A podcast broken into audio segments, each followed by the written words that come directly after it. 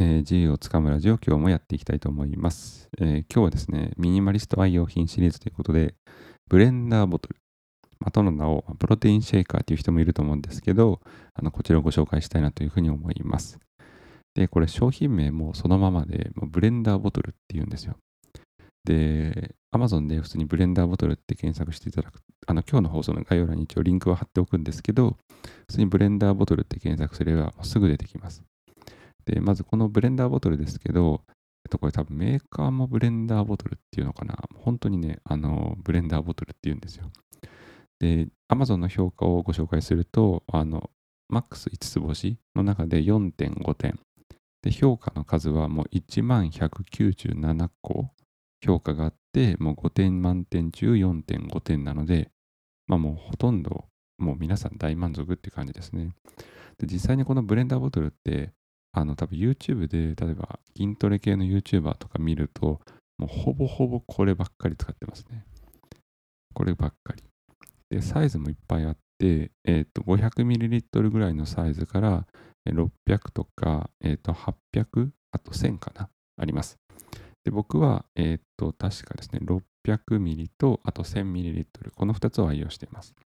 基本的にはこの 600ml を使ってるんですけど、あの夏場のね、ちょっとトレーニングとかであの結構飲む時があるので、そういう時だけは、ま、1リットルサイズを使っているようにしています。で、カラーも本当に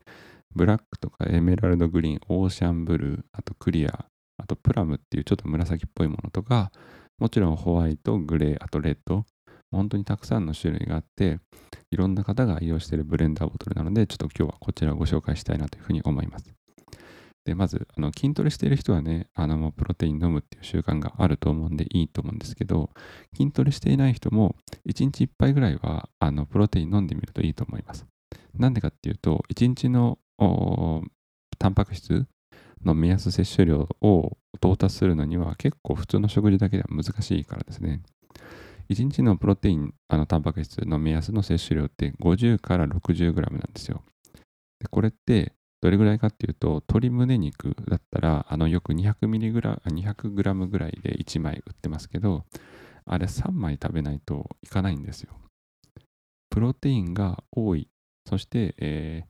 て言われているあの鶏胸肉でさえ、1日3枚も食べないと、あのタンパク質量いかないんですよね、1日の。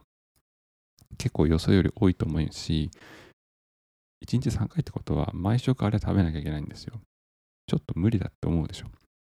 ほんとそんな感じなので、あの特に運動していない人でも1日1杯ぐらい軽くこうプロテインを飲んでみるといいと思いますし、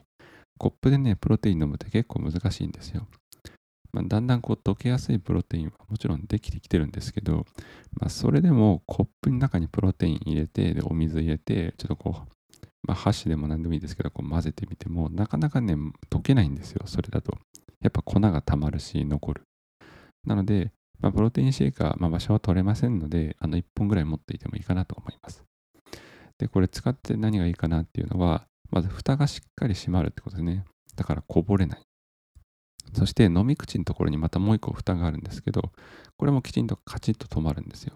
で、この飲み口のサイズがちょうどいいので、飲んでる時にもこぼさないですね。なので、あの結構筋トレしてる時とか運動してる時って、ちょっとこう、まあ、極端なこと言うとフラフラするっていうか、なると思うんで、こういう時に飲み口がちゃんとね、サイズが、口のサイズぐらいにあると、あのちょうどよくてこぼさないので、えー使いやすいです。いわゆるこう飲み物系のトラブル、いわゆるこぼすっていうことが起きないようなデザインになっているので、あの非常にですね、使いやすいです。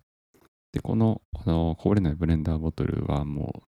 う筋トレしてだからもう4、5年ぐらいずっとこれ使ってますけど、まあ壊れないし、あの全然問題ないです。不満はほぼないかな。蓋がね、若干あのちょっと、まあ、カチッと閉まるタイプなので、